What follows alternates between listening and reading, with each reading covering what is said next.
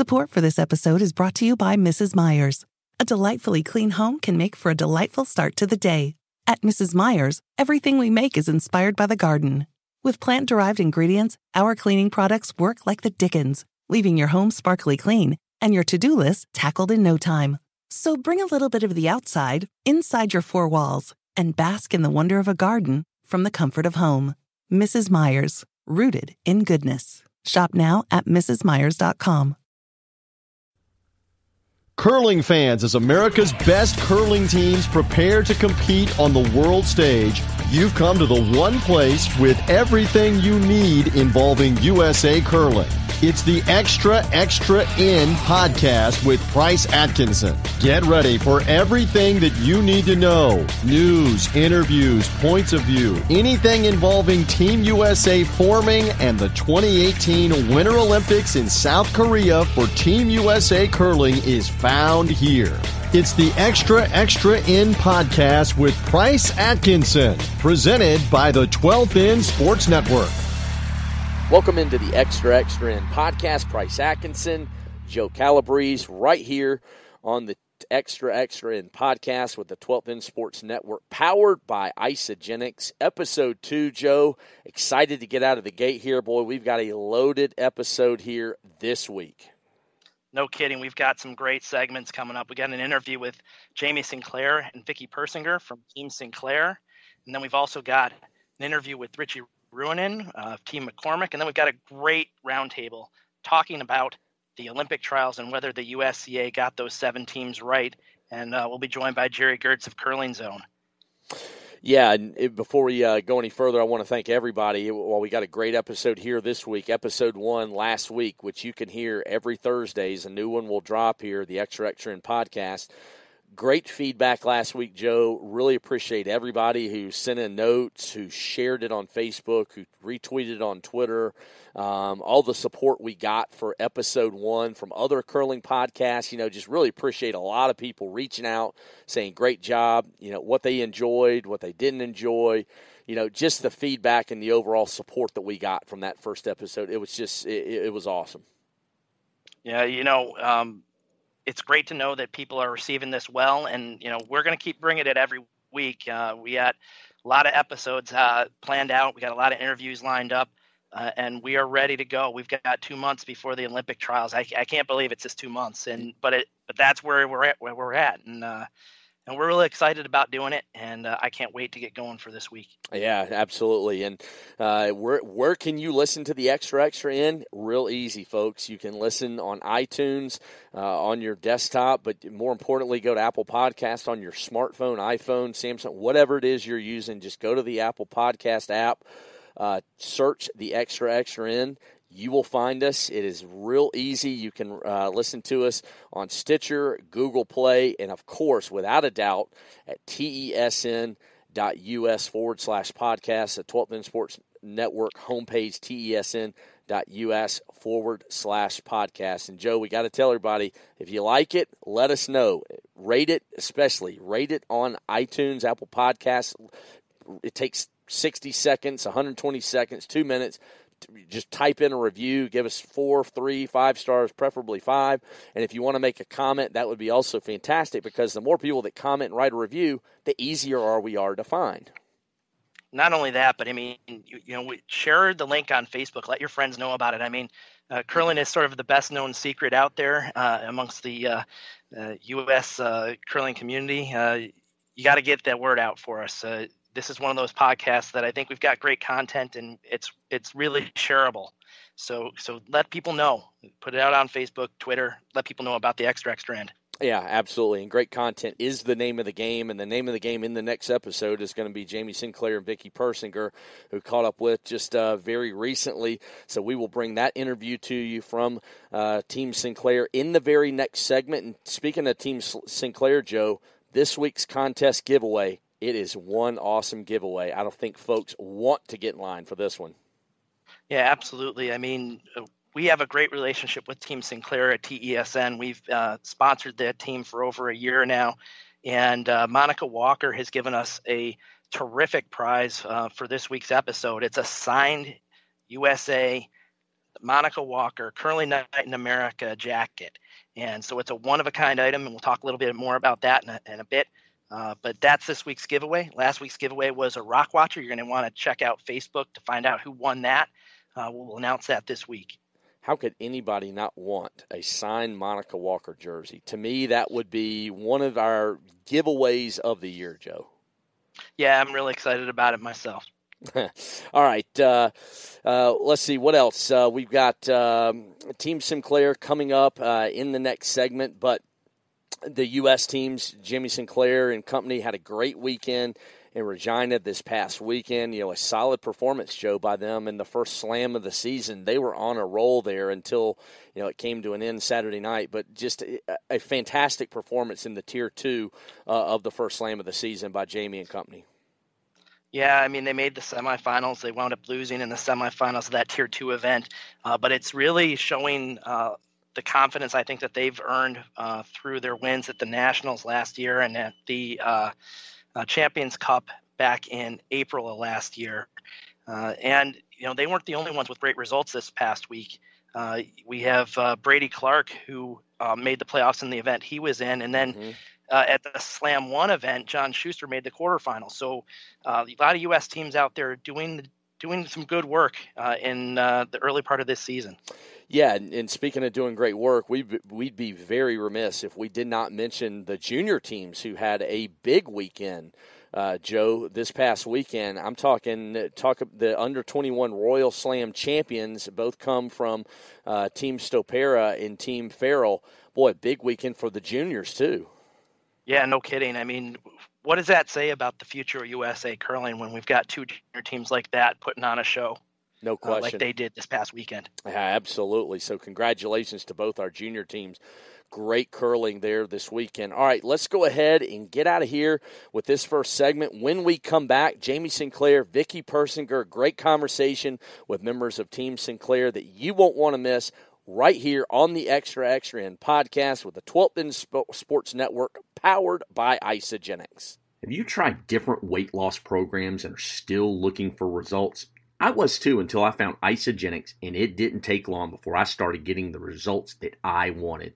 Isagenix is a complete 9 or 30 day weight loss, energy, performance, and health aging program with over 550,000 customers in seven countries. Isagenix's science backed ingredients and products are rigorously tested for safety and will help nourish your body and help boost your weight loss efforts by gently cleansing and nourishing your body. Isagenix's cleansing and fat burning system has helped me relieve daily stress and given me even more energy to play with my two kids from sun up to sundown. My personal Isagenix associate, Sarah Schuster, she helped me take control of my health and most importantly, my life. Sarah walked me through the entire process, answered every single question, and most importantly, serves as my personal daily cheerleader. She can do the same for you and more. Give Sarah a call with the keyword curling at 218 391 1566. Again, the keyword curling. Give Sarah a call 218 391 1566 and she'll waive your one year membership fee. Stop making excuses and start taking control. Let Sarah get you started on a healthier life like Isagenix did it for me, and it can do it for you.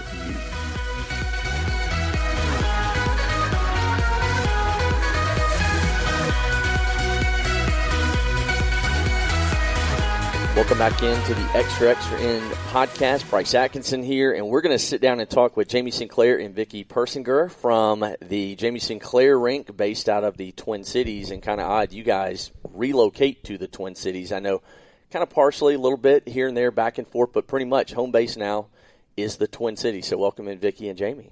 Thank you. It's yes, good to be here. Thanks. So get into it. What's what's the summer been like for you guys? Because clearly, this year starts a little bit earlier than years past. It's an Olympic year, so really summer. What summer, right? Yeah, it's it's been a, a whirlwind. Um, I don't know if we really got a summer vacation, maybe like two weeks in there.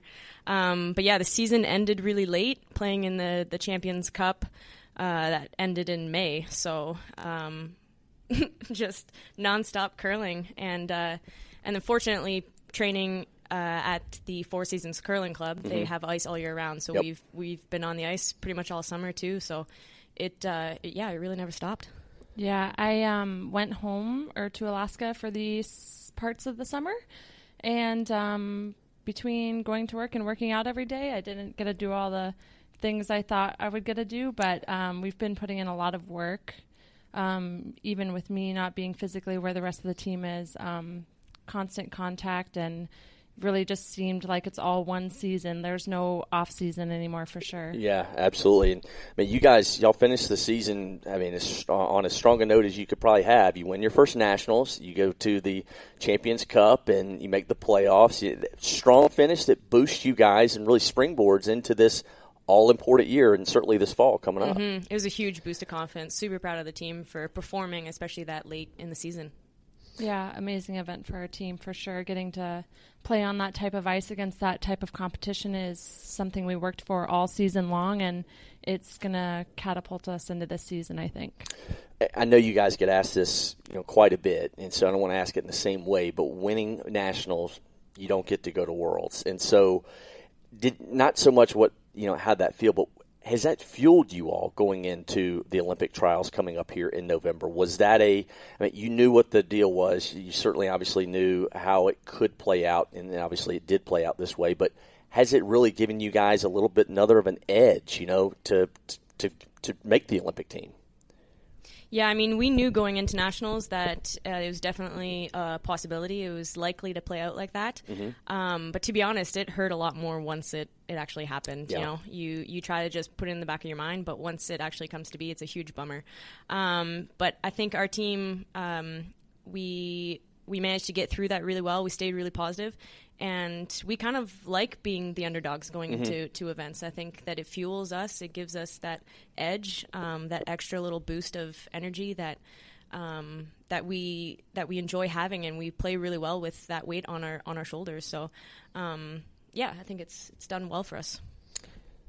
Yeah, I agree. Um, like Jamie said, it's like you know you prepare for it knowing it's going to happen, and um, it's it was still it didn't kill the feeling feeling of winning nationals for us, but it you know was a little bitter um, once we stopped and looked at the whole picture. But um, we've worked hard to make a lot of opportunities for ourselves, and you know just because we didn't get to go to Worlds, we got to go to the Slam, and and so we're grinding away. Um, you know, mm-hmm.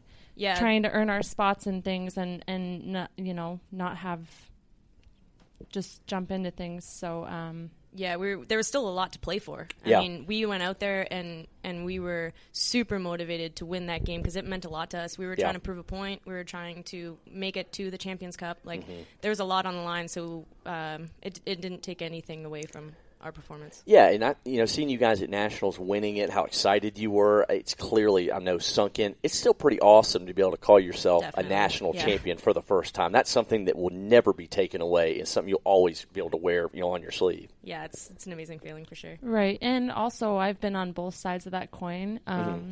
and you know, to be honest, it doesn't feel the best either way. So. Um, but there's still you know things to take away from it, and I think we did that well last year. Mm-hmm. How is this summer different for you guys? Clearly, the Olympic year it starts earlier. You don't have a whole lot of vacation time, get to travel, go on vacations. You know, how has this summer been different? Especially because this was what last year was your first full year together. It, the four of you guys. Mm-hmm. I, yeah, I think just the biggest difference is that we've been able to um, just train and work as a team and grow all through the summer. Whereas last year we didn't know that we were going to be a team until um, quite a bit later in the in the summer. So we this year we got a couple extra months to work together and. Uh, um, yeah, just kind of got a head start on, on the season. Yeah, absolutely. As we are talking with Vicky Persinger and Jamie Sinclair of Team Sinclair, also joined by Monica Walker and Alex Carlson. And you guys uh, spent time at the Olympic Training Center in Colorado, Springs mm-hmm. this summer. I know that's probably a big time opportunity for, you know, you guys are tight, you're bonded, but another chance to really, whether it begin the season or continue, really chance to be together and come together very in a tight way it's an awesome opportunity. Um, we've been there a couple years in a row, maybe not on this team, but it, what's the best part about being there is um, being able to train next to other Team USA athletes Mm-hmm. and realize that other people have the same goals and have made the same sacrifices um, in a little bit of a different picture for a different sport, but it's super motivating Mm-hmm. to be around those people and um, it definitely fuels the team, I think, for sure. Yeah, and you know, one year together, how have you guys gotten to know each other? I mean, you knew each other as competitors and as friends, but you know, as teammates, you get to know each other in a little bit different way. You know, how have you guys Spend a lot of time together. you guys get to know? How have you guys gotten to know each other? You know, even you know. I'm going to say intimately, but you know, close. I mean, you become you know like family, and you know, then again, one year together, how much more room do you guys have to grow collectively to get even better? Because it certainly looks like there is a whole lot more room. Um, yeah, uh, everyone has their. It takes a long time to get to know somebody and um, know what they need and what you can give to them and what they can give to you um, as teammates and on that's on and off the ice and. Um, We've spent weeks together um, without leaving in Canada, and um, I think that was really beneficial for us. Actually, we did that last year. Um, our first little go was three weeks together, brand new team, um, and so we learned a lot about each other then. And you know, it's always a learning process, and um, we try to. Um, think really hard about what we can do for each other because that's important when you're together all the time um, and uh, you want to grow as a team, and it definitely helps both on and off the ice. So, I think another cool thing that we did last year, since it was our first year together, and we wanted to get to that level of comfort uh, with each other very quickly, um, was like personality tests Yeah. with our sports psychologist, and that was really interesting just to see what the different personalities were on the team, how those personalities interact with each other, like what do some of your teammates need or what do they prefer in different situations. That was I thought that was really interesting. Yeah. it's still been good. We've taken that test and we go back over it all the time. Yeah. I mean, it's an ever learning thing, and everyone's different, and it's funny to see people literally on the opposite sides of the chart. Yeah. Um, but yeah, it's super interesting. Awesome. We continue with Jamie Sinclair and Vicky Persinger. You can follow them on Twitter, Instagram, Facebook, all the different social media platforms. I don't think there's any team, and certainly the high performance program that does it like Vicky and Jamie and Monica and Alex on social media at Team J Sinclair. Uh, check them out across the social media platforms again Twitter, Instagram, Facebook, and we're going to ask you a little bit more about that here in just a second. But Oh goodness. the the first year in the high or the last couple years, I mean, fairly new to the high performance program as most everybody is. It's not very old, but what are some of the big, biggest surprises you guys have both you know had maybe with the high performance program, and you know really more importantly, what were your goals upon joining when you decided to become a part of it or as? Um, I would say our goals going into this, just for any team, would uh, like outcome goals would definitely be to make it to the World Championship, to uh, win the Olympic trials, go on to the Olympics. That's definitely on everybody's mind. Um, below that, there are a lot of uh, different process goals on how to get there, and um, I mean we spend a lot of time uh, thinking about our own, and they they they grow as we spend time together throughout the season. They'll change and and evolve. Um, so that's always something that we're kind of thinking about and focusing on, um, Yeah. checking off those process goals and then leading into the outcome goals. Yeah, um, the program provides a lot of awesome opportunities and resources, um, and I think um, this is well last year and this year, um, this is the best we've ever done utilizing those resources and um, just digging every last bit. Um, kind of, you know, it's up to you how much you want to Yeah. um, just open the doors for yourself, and we've tried really hard to do that. So. you guys have a team that's got a lot of personality. I mean, it's easy to see. It's easy to see the minute you guys take the ice, just sitting here with you guys, smiling, laughing. I mean, you guys are always having a good time. And not that every team doesn't, but y'all have a lot of personality. It- it- I mean, as a team collectively, and who's got the the funniest, maybe the most quirky personality? I know you're all different, but uh, because you guys have a lot of fun. What is it? You know, who's who's what is it that everybody brings to this group that makes Team Sinclair just fun? Well, I, I would have to say that Monica is probably the funniest on our team. She she makes the most amount of jokes and makes everybody laugh. um, but I love how diverse our team is because, Yeah. like you said, there's just there's a little bit of everything, and and it's uh, entertaining to say the least. For sure, yeah. All right. Uh, you know, some of the well-known, most well-known curlers you've curled with, Jamie, and in the past, are you prepared to maybe be the face of U.S. curling, especially with a lot of the folks like Erika and some of the other skips, you know, that have retired, who've you know moved away from the sport? Um, uh, I mean, I think that that would be cool um, to to have to kind of be that. But I think uh, for me, it's um, it's more. I mean, I'm just focusing on on performing as best I can on the ice and uh, giving back as much I can to the sport. Yeah. and that comes across a lot in my social media. Um, Everything that I do on there, on that plat, on those platforms, um, it's really uh, to help grow the sport and um, to get people interested, casual fans interested in the sport, and Yeah. maybe help them, you know, try it out, help them improve their game. Um, that's that's kind of my focus. That's what I'm trying to do. One of my passions and goals. And um, if that if that relays into um, being somewhat of a face of curling, I'm I'm okay with that. So you want, you want to tease a couple episodes of Curl Up with Oh, Jamie? no. You got some you got some topics that, that's coming up. Go ahead and tease Oh, I them do, now. I do. Well, um, I I have a couple strategy ones coming out. I think uh, one that'll be coming out around the same time as uh, as this podcast is. Uh, it's all about hitting the broom and Yeah. uh, just looking at someone in the, their stance in the hack and, and knowing whether or not they're going to hit the broom or not, just the way that they're lined up. Yeah, absolutely. And uh, you know, Vicky, you're. It seems like you perform in, in some of the when the lights are the brightest. It seems like Uh-oh. those type of competitions. No pressure. I mean, that's the most pressure packed situations are when you actually shine the brightest. What is it? I mean, because at national, I mean, but going back to nationals again, not just then, but so many other times, watching you at, at these type of competitions, national events. This is when you excel. What, I mean, what is your secret There is none. um, that you will tell? Right. Right, right, yeah, yeah. Um, no, I just um, it's easy when you are really jived with your teammates and you're kind of on a roll, uh, so to speak, and um, you know it's just like one rock at a time, and um, kind of it's easy to blur out what's around you, and you're just focused on the task at hand, and I don't know. It just doesn't seem, you know, when there's four of you on the same page, it's it's Yeah. easy. Un- unlike some of the, the Canadian teams or the country up in Canada, it, in talking with a lot of people who have not embraced mixed doubles, maybe there yet, like the U.S. has. Um, you've qualified for the Olympic trials mixed doubles coming up in December in Blaine with Jared Zezel, and I know Alex is qualified with Derek McLean. How do you? How does that? How are you? I know you balance it. There's an easy way to do it, but how do you work in practice time? And you know, certainly with and Jamie, you competed at nationals. How do you? The, how does that play into what you guys are trying to do as you're trying to pursue, you know, another side goal, and that's still to make the Olympic team as a mixed doubles. Right.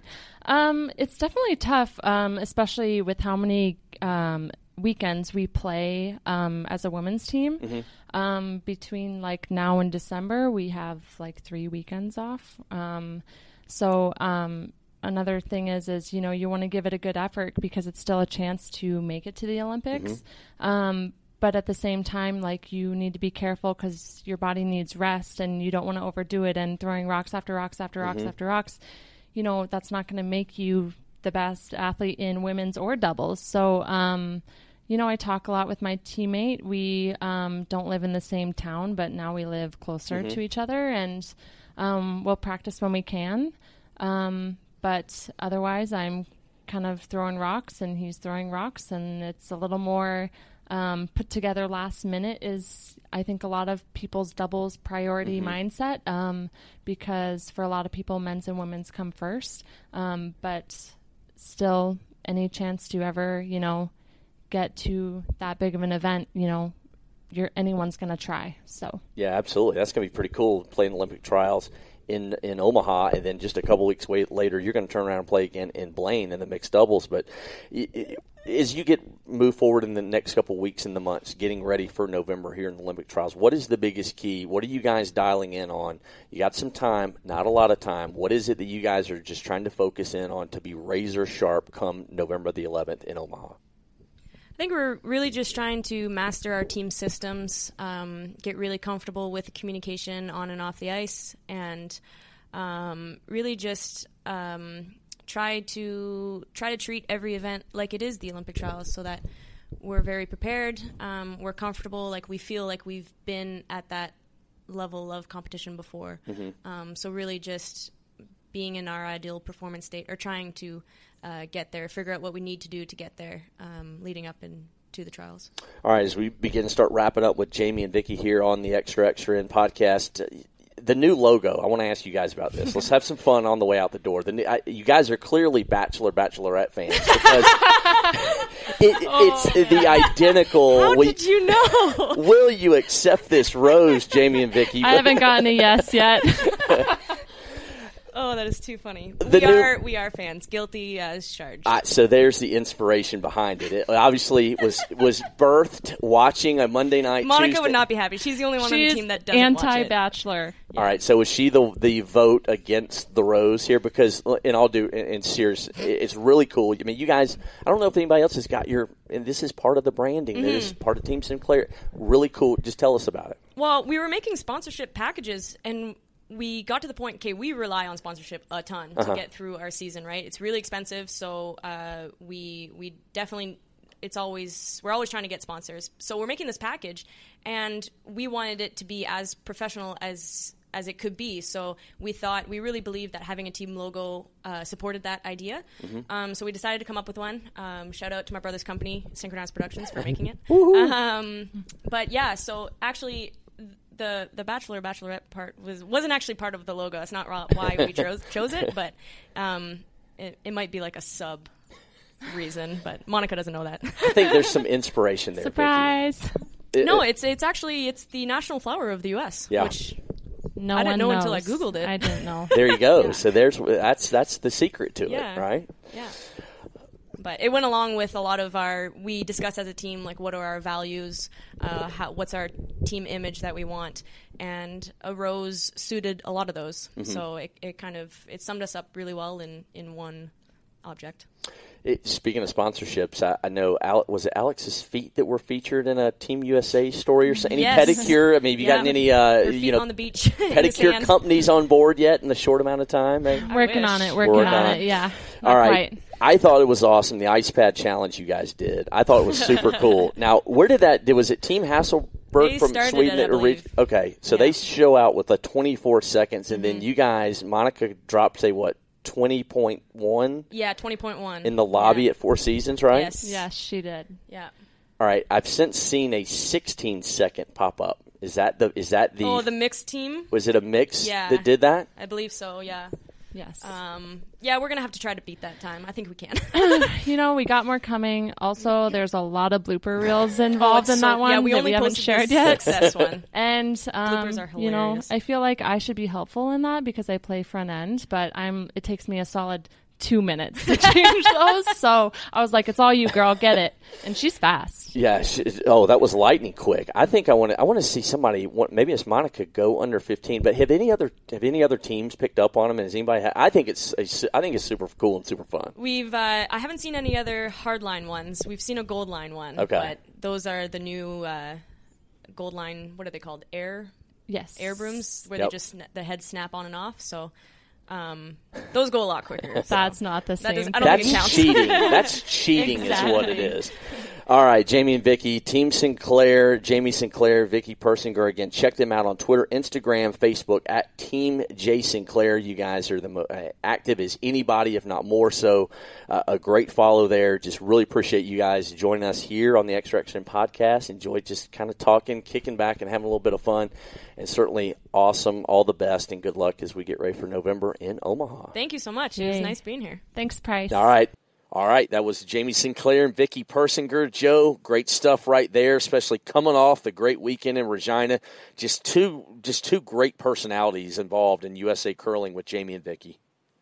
Yeah, you can see the team chemistry is strong with that team. Uh, I'm I'm excited to see what happens in their future, and, and that future is just a few months away. Yeah, absolutely. Just two great personalities. Love talking with Jamie and Vicky and catching up with them, uh, especially also their team dynamics. They're they're just a fun team to watch out there on the ice. All right, when we come back here, we're going to shift gears, go over to the men's side. We got a special conversation here coming up, Joe, with Richie Ruohonen, the newest member of Team Heater McCormick. This is a really good one. A lot of insight. I think a lot of listeners are going to be really interested to what Richie has to say coming up here in this next segment. If you're looking to buy new curling equipment, don't settle for cheap imitations. Hardline came onto the scene seven years ago and is at the forefront of high performance and recreational curling equipment. Hardline's ice pad is the best choice when it comes to brush heads, which is why top ranked pros play with it, including world champions Team Gushue, as well as U.S. men's and women's national champions Team Shuster and Team Sinclair. Whether you're looking for brooms, the Pro Slide delivery aid designed by Reid Carruthers, or shoes and apparel, take a look at Hardline and see why they are the number one choice for curling equipment. Show the sponsor your support by going to tesn.us and clicking on the Hardline Ice Pad logo.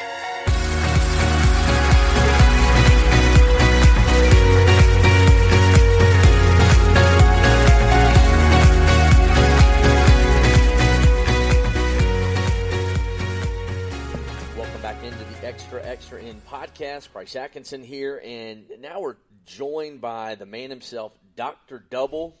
I think he probably nicknamed himself Dr. Double. As a, we were talking with some people earlier, Rich Ruohonen from the Twin Cities. Richie, thanks for stopping in and, and chatting a little curling with us on the Extra Extra Impact podcast. Yeah, thanks for having me. I really appreciate it. I'm looking forward to having a conversation with you about curling. Yeah, absolutely. So as, as we sit here in Omaha, um, getting ready for the season to begin, before we talk about this season, because you've got a big, exciting opportunity that uh, you're involved with right now in a certain team. But going back to nationals, man, you guys, Team Birr, you guys had a phenomenal run to the finals, taking John Shuster and company to the brink. You were about as hot as I mean, maybe the best curling of your life. What was it like out there? And just talk about how well you guys played. Yeah, it was it was a great nationals. We had a, a lot of fun, uh, you know, out in Seattle, and we uh, we played really well. Um, we made a lot of shots. We put the pressure on teams. It was nice to see. We had, you know, we had a good year leading up to it, so we felt good going into it. We knew we could make the final four, and then it's anybody's game. That, Yep. And that's the that's the initial goal going into nationals. You make that final four, and then if you get hot, if you stay hot, in our case, you can do it. So we were um, we were really pleased with how we played, and and to get into that championship game is a big deal, you know. And uh, we struggled a little bit against Brownie in the two three game. Yep. Uh, got down early, but you know came storming back and pulled it out. And you know we got into that championship game. We we knew it was anybody's game at that point, and we got an early lead. And unfortunately, had a bad seventh end and gave up that three. And uh, and then it came down to last rock, but we still made Johnny make a good shot, and he he made a pistol to win. You know, and just a couple inches away, and the, it you know it's the other way. But uh, it was a great great run. Um, we all played very well. I mean, at just about every position, you know. So um, all of us were, I'm thinking, the top five in shooting st- stats, and you know, and I had one of the best nationals I've had of 20 of them. This is one of the best. But you know, um, I've always been pretty consistent, and at nationals, I've always been one of the top two or three at my position. So I felt good going into it, and we were all. Uh, were really happy. It's just disappointing to lose that last one, especially at our age. You don't know how Yeah. many more times you get a chance at that. Best week of curling of your life. Yeah, I would I would say it was up there. I would say it was up there because a lot of big shots too, not just the you know, made the right ones too. You know, even and Todd made the right ones most of the time and Yep. and uh and but I made I made the big ones when I needed to. Like when I did miss, I followed up with a run back double or, you know, whatever. So it was uh, a lot of big shots, a lot of doubles, a lot of run backs, you know, a lot of key draws. So, you know, I think that comes with experience too. It's just, you know, when you've been there so much, you just don't really get nervous that much anymore. You know, you get a little anxious maybe in a big game, but that's just that first rock rocket's thrown, then you feel good. So that was big for us. You know, um, our experience I think helps too. We we've seen a lot of shots. We've we know what we can do and what we can't do, and we don't Yeah. try to make the shot that we don't think our skip can make. For instance, you know, Right. I was there to blow things out of the way, and Todd was there to make his draws like he always does. He's pretty solid with that. and we rarely miss those kind of those easy, you know, those draws. If I can get Yeah. him a lane in there, he finds a way to get it in there. So Yeah. that's my job on that team. All right, as we're talking with Dr. Double himself, Rich Ruohonen. Um, Richie, you guys find out this spring that you were not one of the teams selected to the Olympic trials. You obviously had four teams selected. They can take up to five. You guys were not one of them. I mean, obviously that's what you guys were working and gunning for at nationals. You know, my personal opinion was if you guys had won that thing, I mean, there's no way that you could not be in the Olympic trials. You guys come up second, and then find out you weren't included in the trials. Just talk about how tough that was for you four to find that news out. Yeah, it it was tough. Um, I was a little less optimistic than I think the other three were about our chances. I wish I had played with them for the previous year, mm-hmm. knowing that how good we were going to do. Because I think that two year run might have made the difference, even losing in that championship game. But I really felt the night before the final game, I said, if we win this game, guys, we're in the trials. I don't see any way that we wouldn't be. But but I, I kind of knew if we lost that game, there there was a, a reason not to pick us. Right. Whether they were gonna or not, I wasn't sure. But I felt like if we could, we had we held it in our own hands, and we didn't unfortunately make it. So I was a little less optimistic, and I wasn't surprised at all when we didn't get it. Yeah. Um, I think it's a close call. It's a tough decision for anybody to to decide on that last team and whether you want to do it or not. And so you know, um, uh, it was disappointing. Sure. Um, but quickly, you know, another opportunity came for me, and I had to make a decision. You know, do I want to uh, be a fifth man, kind of coach for Team McCormick, or do I, you know, want to stay and play with another team and not have a chance to go to the Olympics? Yeah. And at my age, I think that there's no, it was a no-brainer choice Yeah. for me. And in a disclaimer, we should note that you know Team Birr has a hearing coming up in mid to late September. Uh, there is a possibility that they could uh, in, end up being included in the Olympic trials in Omaha. So we obviously don't know how that will play out. But you just referenced you had an opportunity here, you know, through this I guess off season, if there, you call it an off season, that you were asked to go play with Heater McCormick in, in his rank and the high performance is is fifth as an alternate, however you want to call it chance to do that. You reference it, but was that something that you even gave a whole lot of thought, a little bit of thought to? Did you jump at the chance to join these guys? Well, I think I, I had to. Um, uh, it's you know uh, a chance to travel around with these guys. I'm good friends with, with all the guys, but I I've, I've known Chris for a long time. Played together with him for four years. Played with Heath for a little bit. with won nationals, and frankly, we a couple shots away from winning that one too. So Yep. you know they're good friends of mine. And when they asked, uh, you know, for me it was um, at that time there was no grievance being filed or anything like that for sure and Yeah. and the chances of winning that versus automatically being on another team with a chance to go to the Olympics Yep. um, it, to me I had to jump at that chance I like the guys it is a little bit of a different role for me that you know it's hard to sit back there and watch those games I mean I've, we're we're a few games into this at Curling Night in America here Yeah. you know and you want to be out there you know Right, And- and and you want to get on the ice. But my job with this team is to do whatever I can to help them win. If that means off the ice, on the ice, I've been you know my job. I've I've been watching the rocks really closely, knowing what we're going to shoot. I've helped. I've acted as a coach this weekend. Come out on the timeouts. You know we've had some really good meetings, and we're working on a lot of team stuff. And I think I can also be the liaison between people. So for me, I'm going to do whatever I can to help us go to the Olympics, and I hope it's enough. And I, I believe it will be. We're you know we're a really good, solid team, and uh, we're playing we're playing well already early. Got a couple couple of mistakes here that cost us uh, a couple games, but we have a chance to win it. You know here, and I'm uh, I'm excited to be a part of it, and Yeah. I'm going to be there. And I, if whether I'm playing or not playing, I'm going to do my job. Yeah, it is kind of odd to see Dr. Double sitting over in the coach's box as opposed to throwing rocks. Because the last time I was watching you, you were Dr. Double himself, and you were run back doubles. It seemed like all week out in Everett at Nationals back in February. But uh, the dynamics of this team. I mean, you're one of the. I mean, you're. You've got the experience. You're the old guy, if you want to even call it that. Um, you know, you've got a, a team with Heater and Chris who a little bit older. Then you've got two guys in Tom and Corey who are young, up and coming studs. And so just talk about this team dynamic that you have on the McCormick Ring. Yeah, I think it's uh, it, it's it's good. We have a young front end. I think a, a, lot of teams, you know, starting about eight years ago, even up in Canada, started building their teams with young front ends. I mean, those guys can pound the rock and they right. can bring it a long ways. And you know, um, part of my, I think, role on the team is to teach a little bit too, right. um, not to get too excited and sweep rocks too quick because they're so good. They don't need to pound it early and then hope it stops. You know, right. you can wait a little bit, things like that. Yep. Um, you know, Chris, I think Chris and I have been friends for a long time, and and I think I have a, a, a calming effect on Chris a lot of times, and sure. I know how to talk to him uh, when he gets a you know sometimes he gets a little heated out there, and it, and that's a that's a big deal for us. So I, I my I'm there to you know kind of calm him down.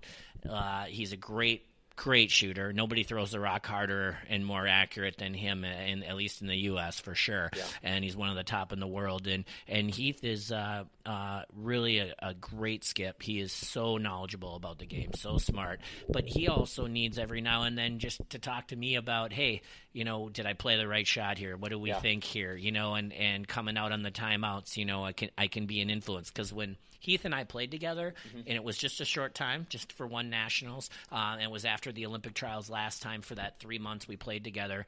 Um, you know, he I was kind of the guy he'd ask, even though I was playing front end, even though I was playing yeah. second, it'd be like, hey, what do you think, Rich? This is what I think. And so I'd come down and, and help with that. And so, but, um, but he's, he's great at calling the game. I mean, it's, it's a good dynamic. We got a really good young front end mm-hmm. and we got some experience in the back end that can make any type of shot. So, um, I feel good about it. Yeah. And, and you mentioned, I mean, you mentioned several times, but the fact that you have played with Chris and Heater before, this mm-hmm. isn't like you're joining a, a, new team just to bring one certain. I mean, you played with these guys. You know how they think. You know how they play. You know what their strengths, what their weaknesses, and of course, I mean, you've watched Corey and, and mm-hmm. Tom for a while now. But so this isn't like coming into the scene cold turkey. You know exactly how you fit and where you fit. Oh, absolutely. And I, you know, even though I, I never played with Corey and Tom, I think I the one year we must have played Corey eight times in yeah. one year. It just was just happened because we were yeah. ranked close to each other and we were like the four or five seed and we seemed like every tournament we were playing each right. other. So, you know, I've seen how they throw, I've seen you know how they act and and things, and uh, I think I can be a really big help, and I think I have been already. So, you know, my my job is to find the little things that can make us yeah. better, and if it's just one two shots a game, that can be the difference at this level between winning and losing. So I'm going to do whatever it takes. So, how many Olympic trials have you competed in before? Oh, I don't know. I think uh, four. four. I, I, think um, I'm. I lose. College, you know, I lose track of them all because at my yeah. age, you know, maybe Alzheimer's is setting in. You know, I'm the oldest guy here. I'm gonna. I think I'm the oldest guy left in the. You know, in the final four teams, counting yeah. all fifth men and stuff. So, but yeah, it's been. I think at least four, maybe five that I've been in. Um.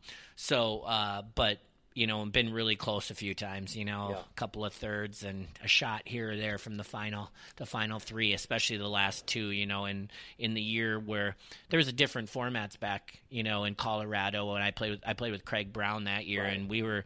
I think we were the best team in the country, bar none, on on 2008 and 2009. I mean, we went to Worlds in eight and just uh, uh, you know got a couple really bad breaks in the trials that got knocked us out of the one-two game, and then uh, kind of had a little snafu in the three four game and we were out. And yeah. um, I think that year there's no question we were the best team in the country, but we didn't go. Yeah. So you know, um, so I'm. I'm running out of chances here, so you know. Uh, but I, but I'm gonna, I'm gonna relish this role, do whatever I can to help us win. But you competed at Worlds as we wrap mm-hmm. up with Doctor Double himself, Richie Ruohonen. You've complete, competed at Worlds before. I mean, you've been in trials. I mean, you've been on pretty much the biggest stages there are, except one. Yep the chance that you could get to experience this. I mean, you're pretty close. You've got a damn talented team that you're going to roll out there that you're a part of now. What do you think about when you think in you know, laying in bed at night, just thinking about, man, we, we could do this, what this could be like? I mean, just talk about it as somebody who's been around this sport for a long time. Yeah, I've been so close, um, and you work so hard and you know, as the years have progressed, you have to work harder to be at that level. In 2008 and 2009, maybe if we were doing the stuff we're doing now, yeah. we would have been a little bit better because it just the sport wasn't developed at that level yet. And you know, the the I think about it every morning. I wake up to go work out at 5:30 in the morning, and then go to work, and then maybe I've been doing some two a days, and even you know, my my feeling is I can't expect my team to be doing everything if I'm not doing it. Even if I'm not out there, even if I'm just kind of coaching and being the alternate, I've got to do everything I can do to show them that how committed I am. And then I need, and they're going to do it too. So there's nobody that's going to work harder yeah. right now than our team. I can tell you that when it comes to working out, when it comes to, um, you know, uh, the psychological aspects of the game, the team meetings, yeah. uh, practicing, we, we're going to work out, outwork every team in the U.S. So, right. and it's just a matter of, you know, putting it together when it counts. And so my, my goal is let me let me help them however I can, yeah. and let's go out and win this thing because to go to the Olympics has been a dream of mine for a long time. And whether it's just sitting there helping, watching, yeah. or whether something happens and I um, and I get in for a, a, couple of shots or a couple of games, whatever. Uh, either way, just to make it would be phenomenal. Yeah. So, um, but when we make it, we want to win a medal too. It ain't just about making it. It's about making it first. That's the first goal is to win those trials. But then we want a medal. We don't want to. We don't want to have a you know a couple wins at sure, the Olympics. Sure. Uh, too much effort to have that. Yeah. Well, this journey here leading up to November, I know it's you know maybe not as much time uh, to uh, enjoy pull tabs as, as uh, and, and, more time in the gym as you uh, you know try and continue just to just to get it all ironed out and getting ready to go. But Richie, we just uh, appreciate you taking a few minutes here, Doctor Double himself, Richie Ruohonen. Thanks so much for a few minutes, Richie. Yeah, thanks for having me. I really appreciate it. And go Team McCormick. There we go. We'll be right back on the Extra Extra End podcast.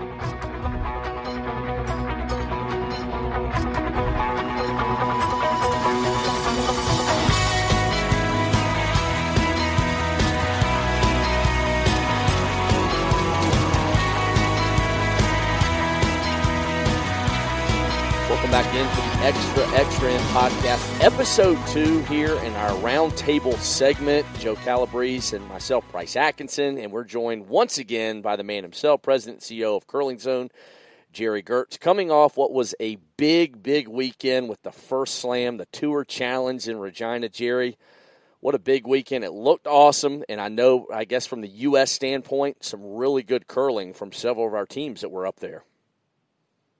Yeah, it was uh, it was exciting to see some uh, great results. Uh, John Shuster again makes the playoffs in a in a Grand Slam event. Um, they're really starting to uh, you know kind of cement themselves in as as one of the uh, you know elite teams in the world, and you know it's great to see them continue getting results. Uh, Heath McCormick had some mixed results, but I think for them, they're you know they're in, they're in the boat Shuster was a year or two ago uh, working on gaining that experience and getting good games in and and and Heater's a talented player and and uh, the guys in front of him are are are very good too and you know at some point in the near future I think it's going to click for those guys and the more games they can play at this level the better. Uh, when you look at uh, the tier two side, uh, we had uh, Craig Brown reach the playoffs in in the tier two. And on the women's side, uh, Jamie Sinclair also uh, got into the playoffs too and uh, got to the uh, semifinals before uh, dropping out of the event. Uh, would have been great to see Jamie get to that final and get another chance to get back to the slams to the to the tier one event. But you know, good results overall, and you know, it's it's it's good to see that the the U.S. teams are are getting results at the biggest events on tour. Yeah, Gerry, it certainly seems like uh, Team Sinclair has sort of turned the corner after their win at Nationals. They qualified in the Champions Cup and then, you know, made the semifinals at this Tour Challenge event this past weekend. Uh, talk a little bit about, you know, what what you know they've been able to accomplish over the last year. Yeah, I think uh, when when you look at that lineup when they were first put together, I think it was a bit of a, you know, it was a try and figure out, you know, some maybe some challenges with that team. There's some unique personalities on that squad, shall we say? And you know, you you weren't really sure how that was going to come together, but I think at the end of the day, they really have have uh, got themselves all on the same page, and uh, they're having success because of it. And you know, after uh, doing some work with this that team this summer at the U.S. Uh, Olympic Committee uh, training camp that uh, they did in July. You know, I, I can understand why they are successful. I don't want to say too much more than that, but uh, the work that they do behind the scenes is, is really a testament to why they're becoming a successful team and and uh, you know I, I, foresee some great results out of that team going forward this season as well. So uh, you know look out for that team.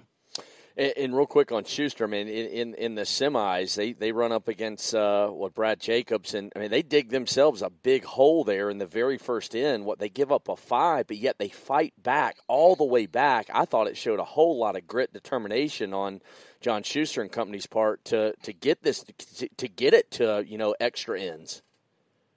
Yeah, it was uh, yeah, it was quarterfinals match. Quarters, but, yeah, uh, quarters. Yeah, yeah, it was. Uh, you know, that's that's the kind of thing, you know, that that uh, teams that you know start to fit in and uh, belong, mm-hmm. they find ways to grind it out. And to be honest, in in that uh, in that uh, extra end, had they ended up hitting that uh, that last shot that John threw a hair thinner or a hair thicker, mm-hmm. Jacobs has a really tough shot on his last one you know, half an inch either way. You know, if he rolls if he rolls a little bit further away, Jacobs is now going to be forced to draw the button between the two stones. Yeah, and uh, the ice was pretty challenging uh, in uh, Regina this year. The weather conditions certainly uh, affected things, and and so drawing was was no picnic. And uh, you know, if they roll hair less, it sets up a pretty tough double. It would have actually angled those two stones right onto the Jacob Stone in the back of the forefoot, and, and Brad would have kind of had to make a little draw around that top stone to catch the side of the button. So, yeah, the fight that those guys showed to get back in the game, the placement of stones, you know, kind of that never give up kind of attitude. That's great to see. You know, they did lose the game, but at the end of the day, I think they they have a result that was uh, something to be proud of.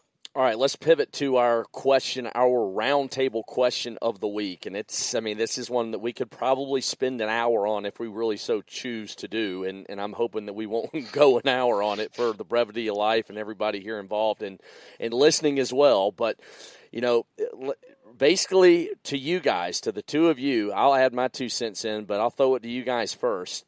Did USA Curling get this thing right with the seven teams that were picked for the U.S. Olympic trials. And I want to start on the on the women's side because obviously most of our, if not all our discussion, will be on the men's. But let's just start with the three women's teams first out of the gate with with Cory Christensen, Nina Roth, and, and Jamie Sinclair. Yeah, I think uh, you know there was nobody in that group that really stood out or run, ran away with anything.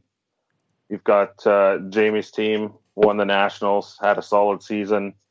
Uh, Nina's team won the points race uh, mm-hmm. leading into the nationals uh, last year and including nationals, so she got to go to worlds. Those two teams are are pretty much neck and neck, I think, when you when you think about uh, where they ranked at the end of last season.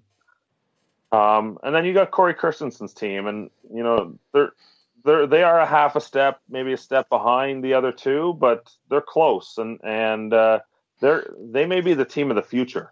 And uh, with a good season this year, they could catch right up and be. Uh, they could even surpass uh, uh, Sinclair and Roth. So, you know, I think I don't think there was anybody else you could really seriously add, uh, considering uh, what it takes to uh, to win at the elite level nowadays, and mm-hmm. and that's getting out there, playing enough games, competing against the best of the best.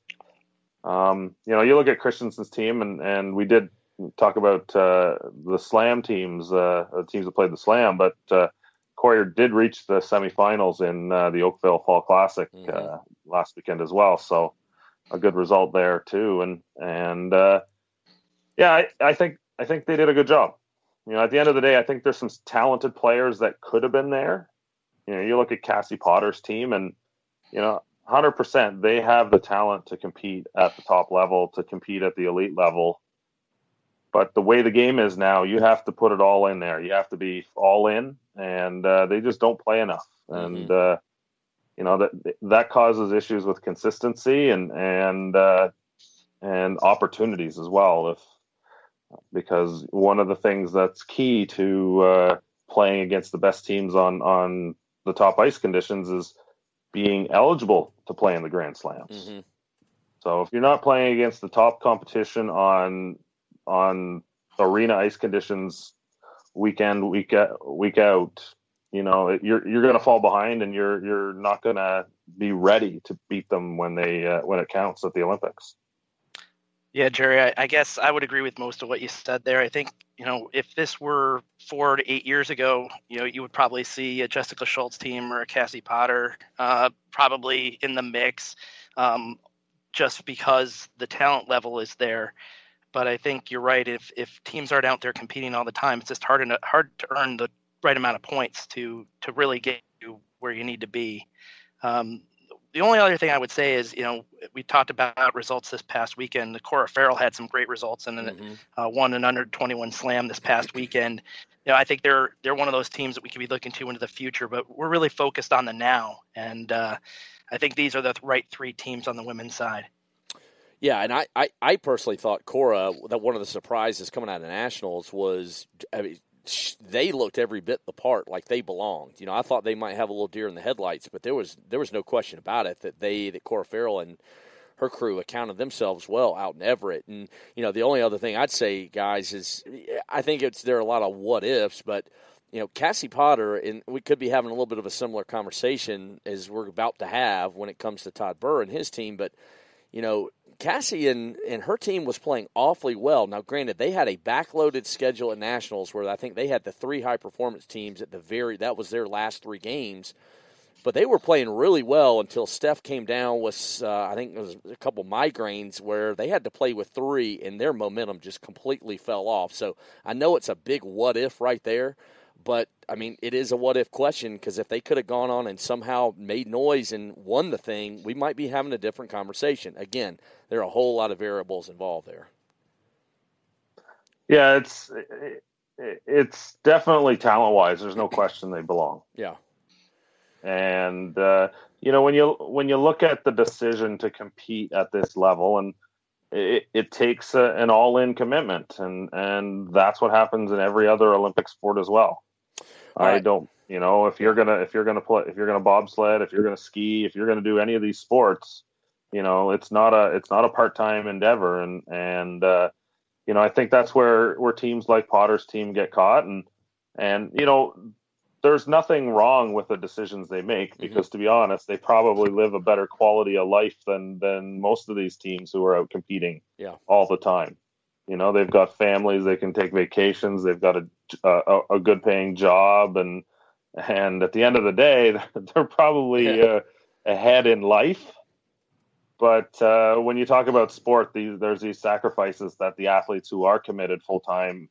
uh, have to make in order to be competitive at the top. And uh, if you don't do that, you fall behind. And, and and to be honest, prior to the high performance program coming into place, that was the problem with all USA teams. Yeah. And uh, that has certainly changed in the last uh, three to four seasons.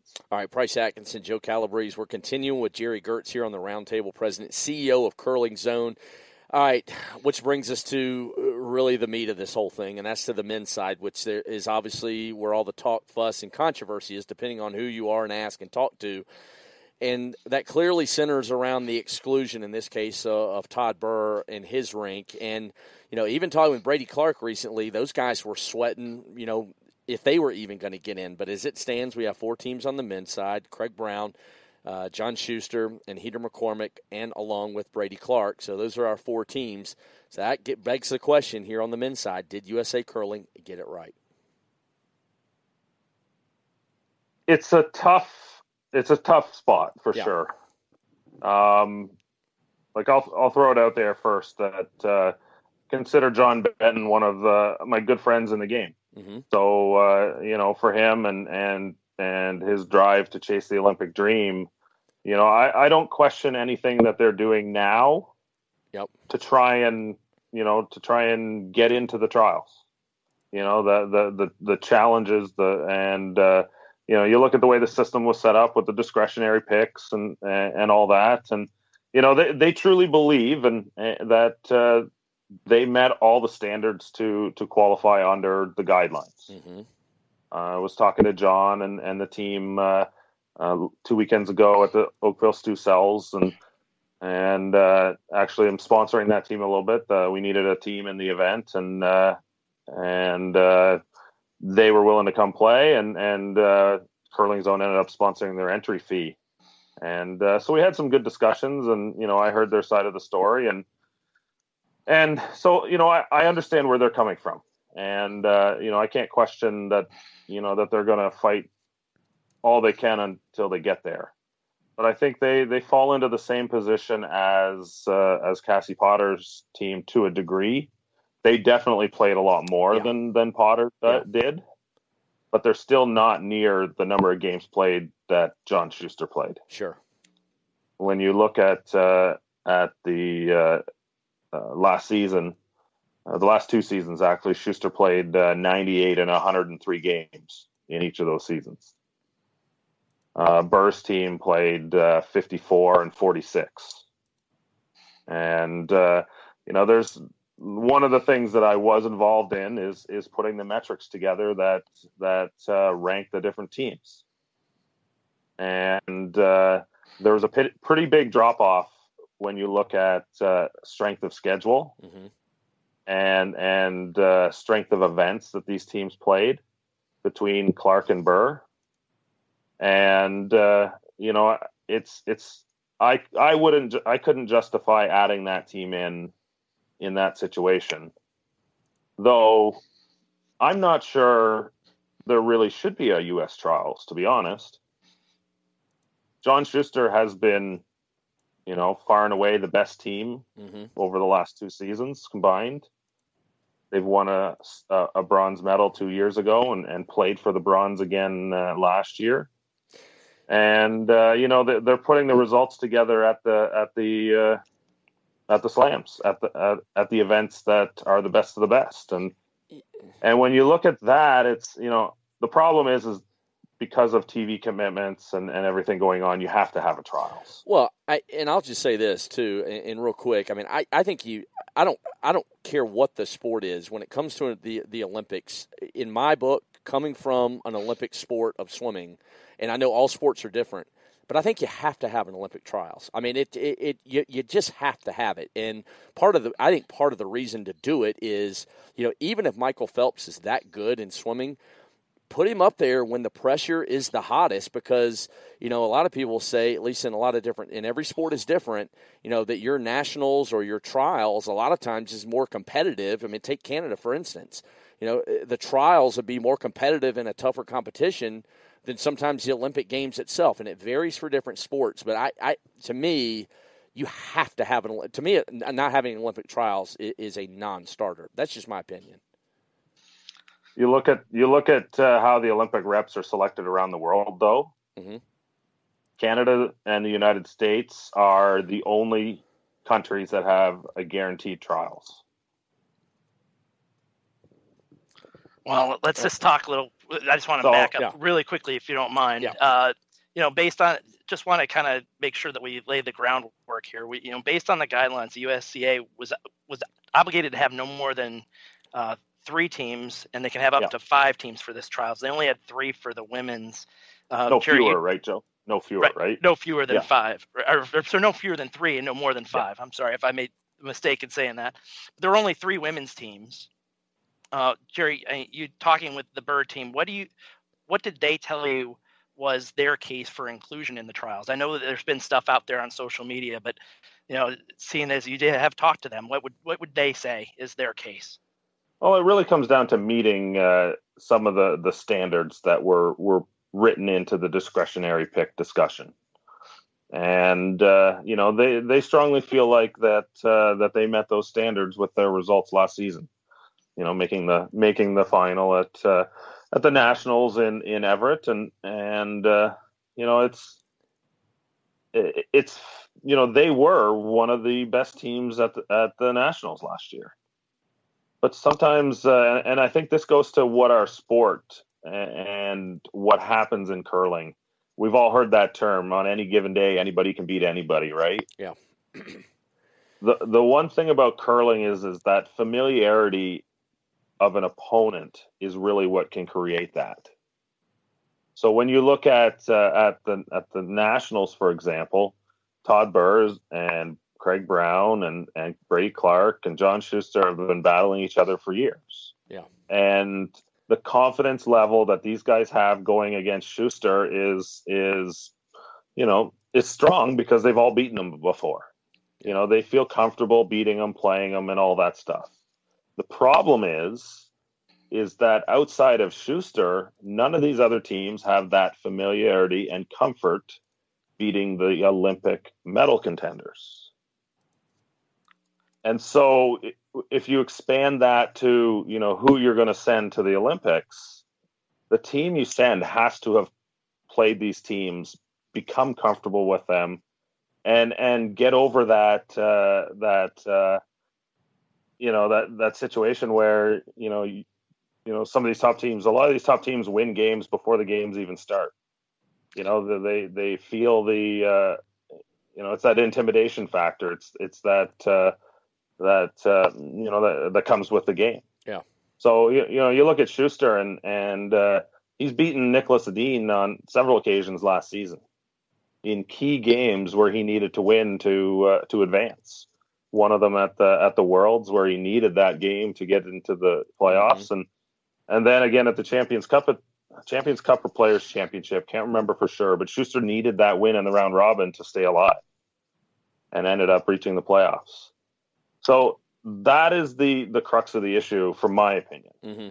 from my perspective, is that you know in order to beat the best in the world, you have to be playing them regularly. Nobody's going to come out and and you know beat them consistently without uh, getting out there and getting that experience. So, Gerry, let's talk a little bit about next steps. I mean, it sounds as if uh, Team Burris has filed their grievance. They're going to have a, a three person judicial committee, I believe, meet on September 21st. That's going to decide their fate. One of the questions that I have for you is sort of based on some things that happened after the Nationals. Rich Ruohonen uh, got recruited. He was the, the vice for Team Birr. He got recruited to be the fifth player for Team McCormick. Do you think that that's going to be a factor in this decision? I, I hope it doesn't sway the decision either way. To be honest, mm-hmm. um, they added uh, they added a really good young player in, in Hunter Clawson to replace Rich, and I think uh, you know there's things that Hunter is probably going to be better at than Rich, and, and, vice versa. I think there's things that Rich would bring to the team that uh, Hunter doesn't have yet. But you know, it, it's you know I, I think at the end of the day, it's probably a wash when you when you think about you know the the different things that each of them would bring to the team. So, you know, you know, for Heater's team, they saw I think they saw the opportunity to add somebody with some experience and and uh, that brings you know an an added uh, uh, professionalism to the team. One of the things that Rich has become for Heater's team is he's the guy that deals with all the stats and analytics and research ahead of game time. Yeah. So uh, you know he's he's the guy I've been working with with that team to uh, you know to you know make sure he's got the information and and answers the questions and so you know to ha- to have a player like that in your lineup that's taking care of that for your team it's almost like a you know that's an important factor and you need somebody to do that and at the end of the day Rich was one of the top players not part of the trials so, you know, I don't think there was anything shady there. I think it was just the sake of uh, uh, the opportunity was presented to Rich and, and he fit in and, uh, and that's where they went with it. Yeah. Rich and Chris have history together. They played together for uh, uh, several years. So, uh, you know, I think it makes sense. And, and, and at the end of the day, you know, I don't think it changes Birr's team too much because you know that addition of Clawson it was a solid add too. Yeah, and, and you can't begrudge Rich Ruohonen for wanting to chase an Olympic dream by having the chance with a team that's up against the wall with the appeals and or at least the judicial committee and then I know there's one more step after that depending on what happens but you know, in Richie's case, I mean, the chance to go with Heater, guys he's played with too, and to chase that Olympic dream. I don't. I mean, I don't think anybody would begrudge Richie Ruohonen for the decision he made to do what he did. Yeah, exactly. Um, one, you know, I've I've talked to some people, and I've actually been kind of cur- uh, surprised by some of the reaction. But I, to me, Gerry, it, and I again, I know this is hypothetical, but you know, if John Shuster's last draw at Nationals in the championship with Todd Birr and, and John Shuster going at it, if he's heavier, that thing is short, and, and Birr wins Nationals. to me, in my mind, there's absolutely no case that you could honestly make to exclude the national champion from the trials. Now, I know that the, the the amount of games they haven't played, and that would right there would that would be your argument for USA curling protecting their own self interest with what say Todd Birr might have done or came within one shot of doing at nationals. But to me, I would have a very hard time had they won nationals and beaten John Shuster in that final of excluding them from the trials. Do you, I mean, do you agree? Yeah, I, I, I do agree with that. I think they probably are there if they win that game. Um, you know, it, it's the optics of it are, are really difficult to, to overcome. Um, but at the end of the day, it's it's uh, you know it, it's a tough spot. And to be honest, I I foresee some big changes next Olympic cycle that are going to uh, you know tighten this up a little bit and you know make a standard that you have to meet. And and this goes to Birr as well. You know they feel like they met the standard and they're you know they're they they may be right yeah because discretionary pick it opens the door for a lot of things mm-hmm. and it's put in there for good reason you know they they want to make sure that they have the opportunity to to include a team that they believe should be there yeah and you go back to the the 2014 uh, olympics and the trials ahead of that and John Shuster's team that year was the discretionary pick. Mm-hmm. They fell short in a in a few other areas. They they ran into a couple. You know, they just they just didn't meet the standard in in the two years leading up to it. So they became the discretionary pick, and and you know it, it's you really can't question John and his team as you know one of the top teams in the U.S. even going back those years. Yeah, I know he's had his struggles in the Olympics and and, and everything there. But you know, you look at what's happened in the last four years. They're putting in the work. They're doing all the things now that the best teams in the world are doing. Mm-hmm.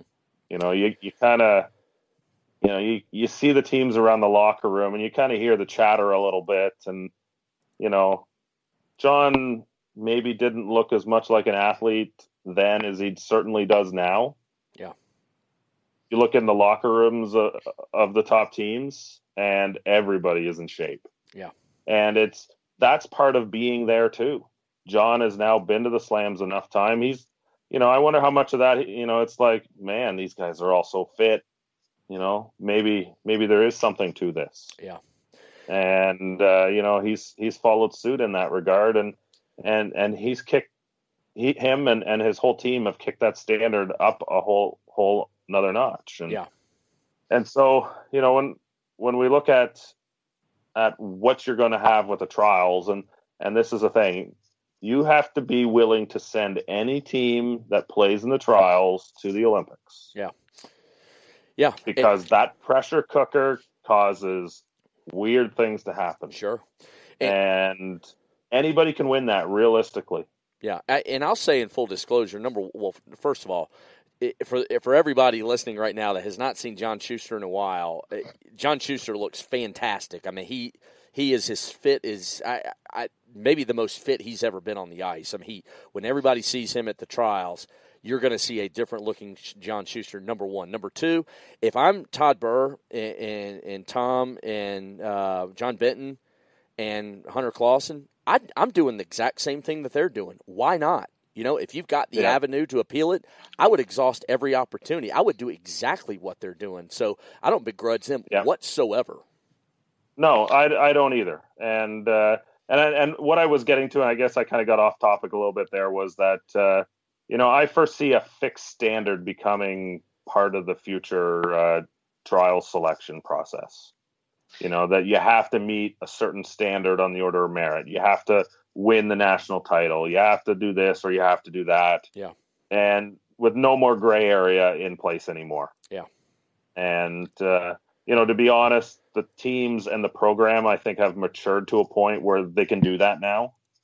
They're they're not going to risk leaving anybody behind because you know the best teams are getting out and they're playing a ton and they're getting out and getting results. Mm-hmm. And uh, you know, at the end of the day, and, and this is something that that baffles my mind you know, out there. And, you know, when you hear the critics about the program and everything else that's going on there, you know, that they're, that they're quote picking favorites and so on. You know what? These guys' job is to win at the end of the day. It's the staff that put this together. If anybody thinks they're leaving somebody out because, you know, they're, they're picking their favorites, um, and not, you know, thinking that, you know, they, they're not going to be successful, then I, you know, then, you know, they're not doing their job Yeah, they're not doing the best that they can to put themselves in position to win, and, and they would be doing themselves a disservice. So, you know, it kind of goes, it kind of counter, it's counterintuitive to what uh, they they need to do, and and nobody would do that to sacrifice their job. So, so Gerry, let me let me make you take off your Blue Jays cap and put on your prognosticator cap. Um, knowing that there's this this September 24th Judicial Committee meeting, and then possibly one uh, one step beyond that, what would you say the odds are that we're going to see Team Birr at the trials? I'll be honest, I have no idea. It, uh, uh, too many know, variables for you. Yeah, yeah. There's there's too many variables for what's going on.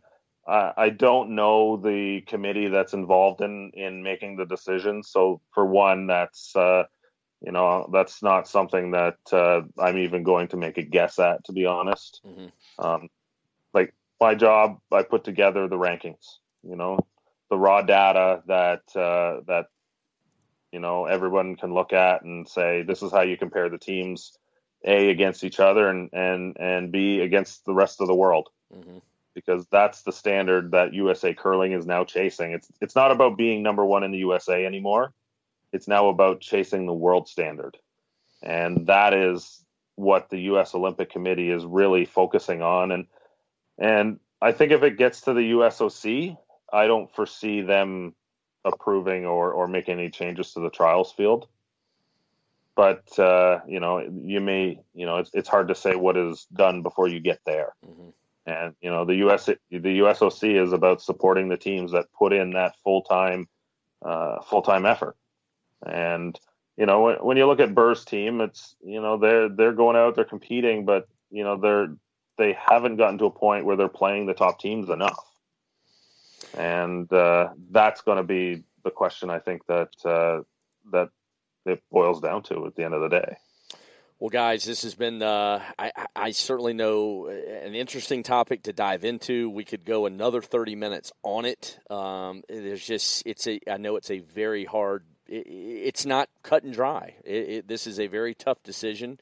And when it comes to and that's the and yeah. honestly, honestly, Price, that's the problem. Yeah, it's you discretionary. Know, team, team Birr feels like yeah, Team Birr feels like they've met the standard. Yep.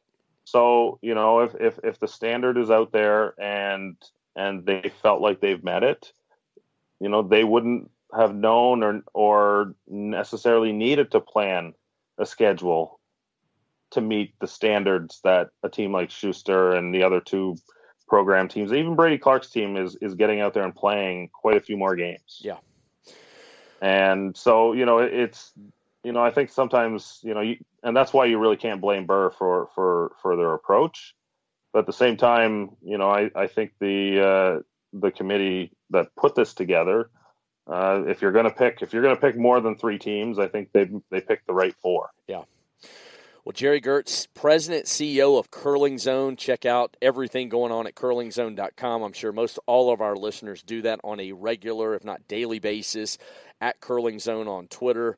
The operations manager for the World Curling Tour, Gerry. This has just been a fantastic conversation. Uh, I know Joe and I. It, this has been this has been, just been awesome. So appreciate your time. Can't wait to do this again. Thanks, Price. Thanks, Joe. It's always great talking to you guys. All right, we appreciate. See you next time, Gerry. And we appreciate Gerry's support of the Extra Extra End podcast, too. And thank him so much for linking it right there on curlingzone.com. All right, we'll be right back here on the Extra Extra End podcast. Whenever you travel for bonspiels, business, or other travel, please remember to go to tesn.us and click on the Expedia banner. When you book your travel through the banner on tesn.us, a small portion of that booking goes to TESN affiliates. If you like TESN, please remember to support our affiliates by clicking on the Expedia banner when you travel. Thanks for supporting our affiliates. All right, putting a bow on this episode two of the Extra Extra End podcast with the 12th End Sports Network, powered by Isagenix.